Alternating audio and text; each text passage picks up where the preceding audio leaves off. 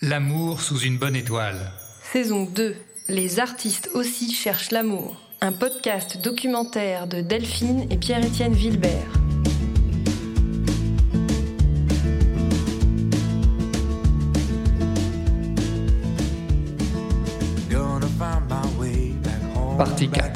Comprenais pas pourquoi je devais euh, aller dans tel endroit, dans telle communauté ou tel ghetto pour rencontrer des gens qui soi-disant étaient comme moi. Euh, tout ça, vraiment, je me je, me suis jamais retrouvé là-dedans.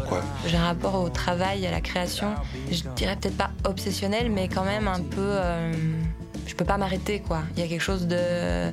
J'en ai besoin. C'est viscéral. C'est probablement que j'ai l'impression que si je m'arrête, je n'existe pas. C'est chaque fois euh, me redonner une légitimité, euh, attendre une validation de par ce que je crée. C'est un jeu dangereux d'une certaine manière.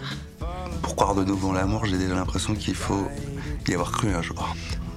Vaste question, je, je, j'obtiendrai, je pense, jamais de réponse. En revanche, j'ai essayé de me guérir avec l'art. Il est arrivé que j'essaie de me guérir. Moi, j'ai l'impression que j'étais plus prête euh, à rencontrer quelqu'un euh, et à construire quelque chose que de créer mes propres projets tout de suite, d'être hyper solide, alors que c'est quelque chose que j'ai toujours voulu faire, mais il y a toujours eu beaucoup de difficultés, d'appréhension, de peur que j'ai beaucoup moins maintenant, que du coup ça va beaucoup mieux, je me sens plus solide, plus prête à, à faire face à ça en fait, parce que c'est vraiment, pour moi c'est c'est quelque chose de très fort, que l'amour ça a toujours été naturel.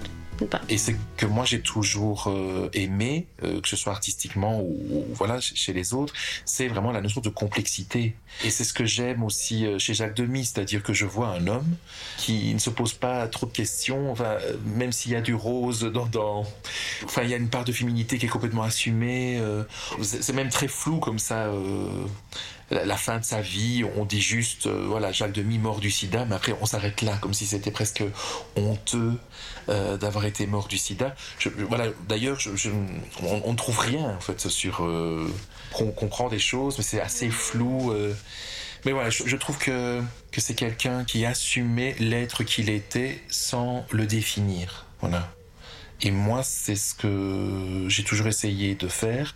C'est pas que je m'assume ou que je m'assume pas, c'est que je ne, je ne ressens pas le besoin de me définir en fait euh, avec les mots que les autres voudraient que j'utilise. Voilà. Et on grandit avec l'autre sans cesse. Je vois dans même dans la littérature ou dans la poésie. Il y a vraiment. euh, voilà, ces dernières années, j'ai beaucoup été dans des lectures euh, féministes, ou, en tout cas, et aussi je me suis, je me suis concentrée parce que je me suis rendu compte que je lisais que des, enfin que j'avais vraiment baigné dans, dans une littérature écrite par les hommes, Enfin, les les, cla- les classiques et puis tous les, les- comme si j'avais pas. C'est très bizarre, quoi. Comme si dans ma tête, ça, n'existait pas. Enfin, j'avais lu quelques, femmes, mais pas, beaucoup, en fait.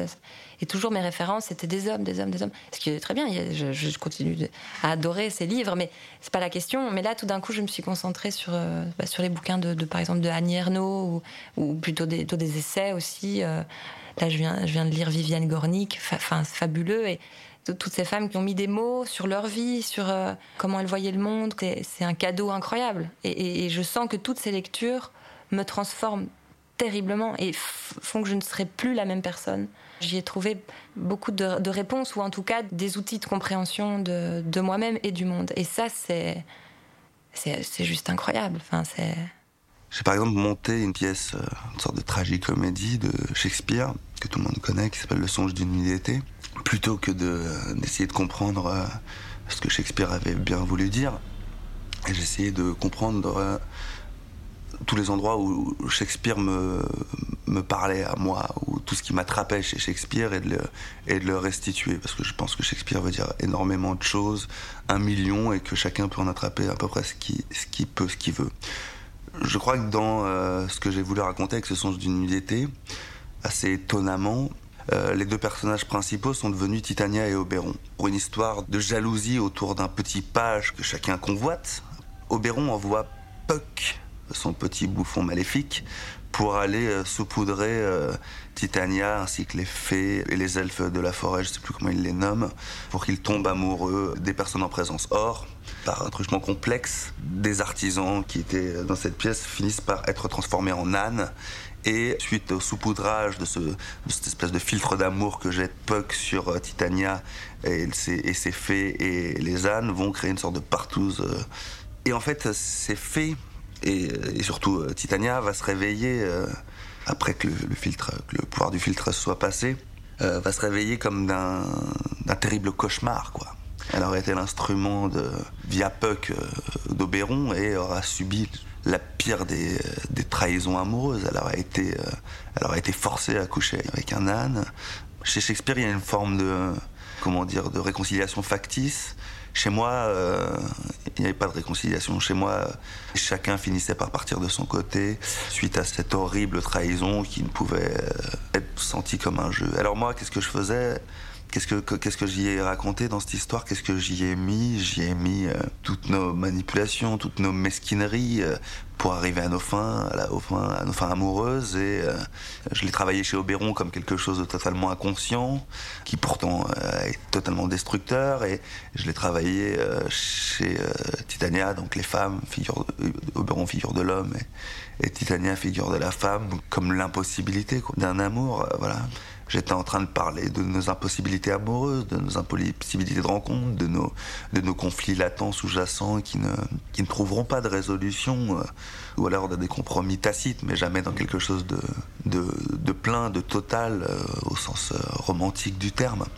Voilà, j'avais 30 ans ou un peu moins de 30 ans. Je crois qu'aujourd'hui, euh, je suis une figure moins romantique et que peut-être cette, cet accord, cette union, cette réconciliation, cette union fusionnelle des êtres, je, je la, non seulement je l'attends plus, non seulement je la cherche plus, mais euh, je la trouve totalement euh, infantile. Cet été, on était euh, donc on a rejoint tous les deux euh, un collectif d'artistes et en fait avec ce groupe-là, euh, c'était assez dingue parce que on avait 4-5 dates qui s'enchaînaient. On a travaillé 2-3 jours et puis après à chaque date c'était un endroit différent et on arrivait le jour même, quelques heures avant de jouer et on se disait ok qu'est-ce qu'on va faire? Ah, on savait pas du tout. On jouait, on jouait le soir. Euh, devant plein de gens. Et là, moi, je me suis sentie hyper bien parce que on était en couple et on était euh, en troupe aussi. Et En troupe, là. ah non, c'est pas ça pareil. marche pas. Euh, la vie de troupe, c'est c'est super en fait. Ouais. Et je, ouais, je me suis sentie vraiment très bien de partager cette vie d'artiste et de famille et d'amour. Et, et de jouer le, le soir même et de continuer à vivre. On sort des agendas, quoi. Ah, il ouais. n'y avait plus besoin d'agenda Ah, C'était le il faisait bonheur. pas en figure. hein. J'étais très heureux parce que, euh, avec cette troupe donc, qui s'appelle Misérable Miracle, eh ben, c'est vraiment une bande de faiseurs. C'est jamais dans l'idée de faire ce qu'on sait faire, c'est toujours se laisser traverser par, encore une fois, par les lieux, par les gens, par les nouvelles énergies, et d'être constamment, en fait, euh, attentif et euh, sensible à notre environnement et aussi à comment on se sent ce jour-là. hein. On allait d'un endroit, que ce soit dans un lieu alternatif, une fois ça allait être dans un, dans, sur la terrasse d'un bar, en face de la mer, au, au bord de mer, quoi, vraiment avec euh, une journée magnifique qu'on a eue, où on avait même reçu un petit cachet. C'était chouette. C'est c'est ça aussi qui est cool avec ce groupe, c'est ils, ils, se- considèrent pas comme je suis danseur, non ou, ou vous, faites, quoi dans la vie ou je, je- je suis comédien. Non, c'est pas ça. C'est plutôt des gens. on en fait, on s'en bat les couilles, quoi. On aime danser, on aime le théâtre, on aime la musique, on aime de tout. Il y en a qui adorent dessiner dans le groupe, qui adorent peindre. Vraiment des super créatifs et super, belles personnes avant tout. euh. Et voilà, on se fait confiance à fond, on s'adore, on, on se surprend beaucoup en- ensemble, quoi. Et c'était simple en fait. C'était super, C'était ouais. super simple. Super simple. Vraiment. Et c'était c'était très intéressant. Nous, en tout cas, on était là-dedans, on n'était vraiment pas. euh, on était dans la proposition. Trois comme et, des euh, poissons dans l'eau. ouais, vraiment, quoi. On, a, on s'est on s'est marré, quoi, vraiment. J'ai besoin de me sentir euh, vivant et j'arrive à me sentir vivant à l'endroit de la surprise. Par exemple, quand l'autre me surprend, mais quand je dis qu'il me surprend, il me surprend euh, quand je me rends compte qu'il est vraiment en train de, de me voir, de me regarder, et qu'il n'est pas dans le jugement, euh, et qu'il est vraiment en train de s'intéresser à moi. C'est quelque chose qui, qui me trouble, et dans, dans ce trouble-là, il y a quelque chose qui, qui me donne envie, en tout cas, de, de, de continuer à, à, à vivre ce partage-là.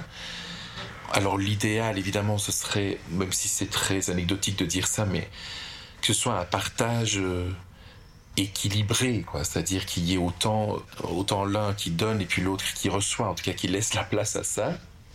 L'acceptation de l'autre tel qu'il est, de la fantaisie, de la poésie, quelques petites mises en scène quand même. Euh, je demande pas une comédie musicale au réveil, mais si tu veux, tu peux. enfin, je veux dire, là, un petit bouquet de marguerites. Chaque six mois, ça le fait aussi. Essayer de se faire plaisir ensemble, de faire plaisir à l'autre. Je sais pas pourquoi c'est toujours le mot de surprendre l'autre et, de réinventer. Pour moi, c'est, je sens bien quand même qu'il y a toujours quelque chose à réinventer quand même euh, sur le long terme, comme ça, dans une relation. L'idéal, ce serait chaque fois de réussir à trouver les outils et les clés pour pouvoir se réinventer et réinventer le couple. De ne pas avoir trop d'attentes, car j'en ai trop et de ne pas, ne pas vouloir changer l'autre. Aussi de laisser la porte ouverte à juste ce qui est, à l'inconnu, quoi. De ne pas être trop dans le contrôle. Ça, ce serait mon amour idéal. Bah, c'est la même chose. Parce qu'aimer, c'est créer aussi sans cesse avec ce qu'on est à ce moment-là, avec l'autre. C'est ça, aimer. C'est en fait, si, si on est figé euh, dans l'amour, c'est la mort. Il n'y a plus rien. C'est la vie, quoi. C'est le mouvement. Donc, euh, euh, dans l'amour, si, euh, si on est figé dans, nos croyances sur nous-mêmes, sur l'autre, sur le couple, si on n'est plus en mouvement, ça fonctionne plus. Et dans la création, c'est la même chose. Si on ne se nourrit pas de l'ailleurs et si on ne ne reste pas ouvert, je veux dire avec ses sens, avec son esprit, mais si on remet pas en question et si on et c'est pas un espèce de, mouvement permanent d'aller-retour, euh, de oui, de, à la fois d'introspection et de, de rencontre du, du monde, mais je pense qu'il y a, a rien de bon qui peut en sortir. Donc c'est pareil, c'est tous les deux euh, vital. Moi, j'ai toujours rêvé de me maquiller avec une juriste, une pharmacienne. C'est-à-dire quelqu'un qui était absolument très éloigné de mes problématiques. Mais euh, on va pas se raconter de conneries. hein. Je pense que c'est euh, totalement impossible. Je pense que par exemple, il aurait été plus facile euh, pour moi d'être avec euh, quelqu'un qui soit, euh, je sais pas, une chercheuse en, en biogénétique qu'avec un- une, une juriste. Parce que le champ de nos actions respectives est un champ très très ouvert, en mutation, en mouvement permanent. Aussi parce que je crois que nos métiers euh, sont indétachables de nos rapports à la vie. C'est-à-dire que on n'est pas en train de gagner notre gagne-pain. De toute façon, on ne le gagne pas, on ne gagnera pas, on ne gagnera jamais. Sachons-le, une bonne fois pour toutes. À moins d'un coup de bol monumental, mais bon, je- je- je- j'en doute. On est là parce qu'on creuse et parce qu'on creuse et, euh, on n'est pas là pour faire un métier, bien que euh, politiquement, je revendiquerai toute ma vie le fait que c'est un métier, que nous sommes nécessaires à la société, que notre fonction est une fonction euh, essentielle, pour pas avoir prendre des mots euh, très actuels, à l'équilibre euh, d'une société. Il y a qu'à voir le nombre d'entrées dans les hôpitaux psychiatriques en cette période où l'arrêt mort et où l'arrêt est insoumis. Mais voilà, tout ça pour dire, est-ce que c'est possible d'être avec quelqu'un qui fait autre chose que de l'art? Bah j'aurais aimé, je pense que c'est pas simple ou alors il faut trouver vraiment quelque chose de où, euh, où il y a autant en tout cas de d'incertitude et de recherche et de questionnement voilà. Parce, parce que bah, c'est des réalités tellement douloureusement différentes qui se mettent à cohabiter que voilà si on veut pas faire souffrir les gens euh, si on veut se comprendre il faut euh, il faut ouais je crois qu'il faut voilà après je dis sûrement des conneries parce que ça se trouve il y a des gens qui, euh, qui, qui- ça se trouve il y a des gens qui ont un tel amour euh, que ces questions là deviennent absolument euh, idiotes enfin qu'on s'en fout. T'en as eu de l'amour aussi, t'as eu de la chance, t'as eu de l'amour. Dans la famille, oui, mais c'est pas pareil. Oui, en fait, peut-être que ça aide aussi, en fait. Si, Oui, euh, bien sûr. oui ça, On ça n'a a pas jamais été difficile pour moi de, de montrer, de montrer ou d'échanger euh, l'amour. C'est vrai. On n'a pas les mêmes chances. Ouais. Que par contre, d'avoir hein. confiance en moi pour construire des choses et me sentir légitime dans ce que je fais, ça c'est. C'est vrai que c'est un autre travail, hein, donc ça dépend vraiment de chacun. On pourrait pas, on pourrait pas vivre sans créer, je crois. On a besoin de faire, on a besoin de. C'est ce qui nous fait vivre en fait, Ouais, moi, je, la création. je cause mieux avec mes mains que, qu'avec ma bouche, donc euh, ça, j'ai eu la chance de pouvoir y avoir accès à cette conscience-là. Ça va avec l'éducation, l'amour, tout ça. Euh, on m'a laissé faire mes choix aussi. On m'a laissé me planter. Très important, ça aussi. J'ai pu me planter assez tôt et ma mère a toujours eu aussi confiance aussi par rapport à ça. Elle m'a, beaucoup poussé ah ok, ben fais ton truc, quoi, finalement. Si, ça, t'es content avec ça, m'a fallu, en fait. Pour ça, j'ai quand même eu aussi beaucoup de chance. En raté, c'est... Quelque part, si tu, si tu vis sans rater, en fait, euh, est-ce que t'as réussi? C'est marrant. est-ce que tu es le meilleur, finalement C'est quoi être meilleur? Mais bon, j'y crois, hein. Enfin, je veux dire, j'y crois en riant, mais il y a une phrase qui me revient. Bon, j'aime pas te faire ça, ça fait un peu genre euh, Jacques Brel dit oui, il y a une citation qui me revient de Nietzsche. En plus, c'est vrai, c'est une citation de Nietzsche.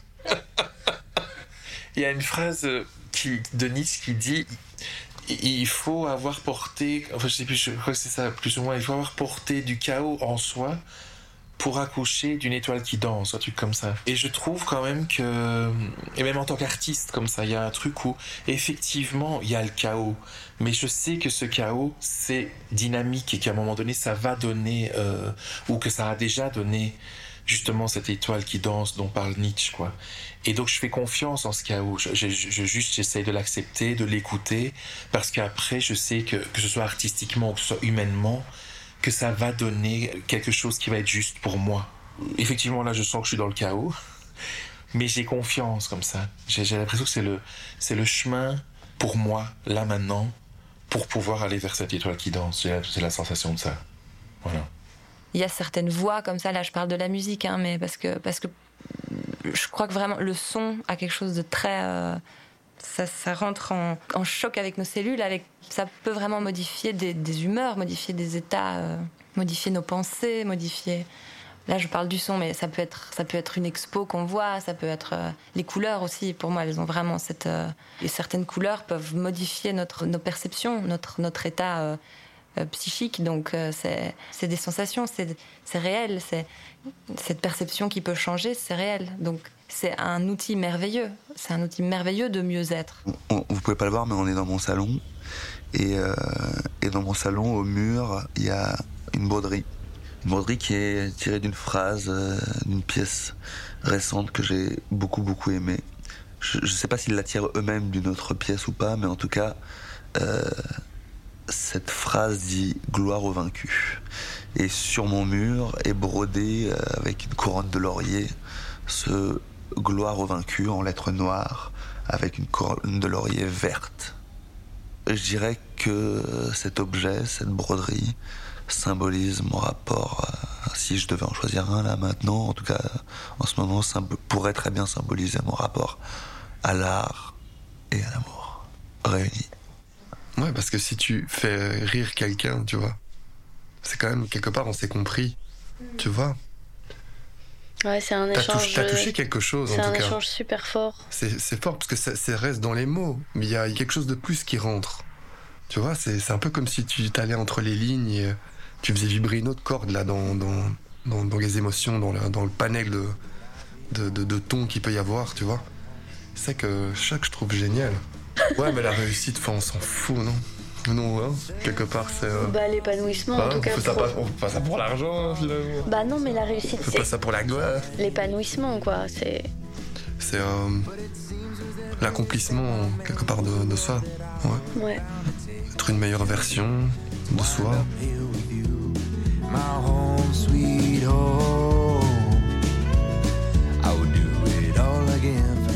Merci aux artistes qui se sont prêtés au jeu en nous confiant un peu de leur intimité et de leur regard sur l'amour. Merci à Achille, merci à Lisa, merci à Vincent, merci à Zoé et Sébastien. Réalisé par Delphine et Pierre-Étienne Vilbert. Ambiance sonore par les contributeurs Freesound, Yuval, Seven Samurai, Bristol Stories et JMB Films. Musique Stuart Evans, Home Sweet Home. Monté et mixé par Pierre-Étienne Vilbert. Ce podcast est une création des Compagnons de l'Imaginaire, produit avec le soutien d'Infiligne. Si vous avez aimé, vous pouvez nous soutenir en faisant un don. Rendez-vous sur notre page tipeee.com.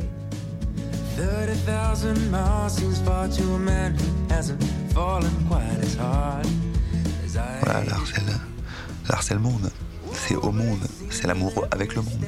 Bon, après, c'est vrai que pour le moment, c'est un peu, je sais pas dire, un phénomène de mode, mais c'est vrai que la question du genre va un peu dans tous les sens, donc euh, j'ai pas dit qu'on était encore au bon endroit, mais, mais, quand même, je me dis, en tout cas j'ai bon espoir, que qu'on aille comme ça dans une acceptation de vraiment de chaque individualité, quoi. Voilà, je l'espère.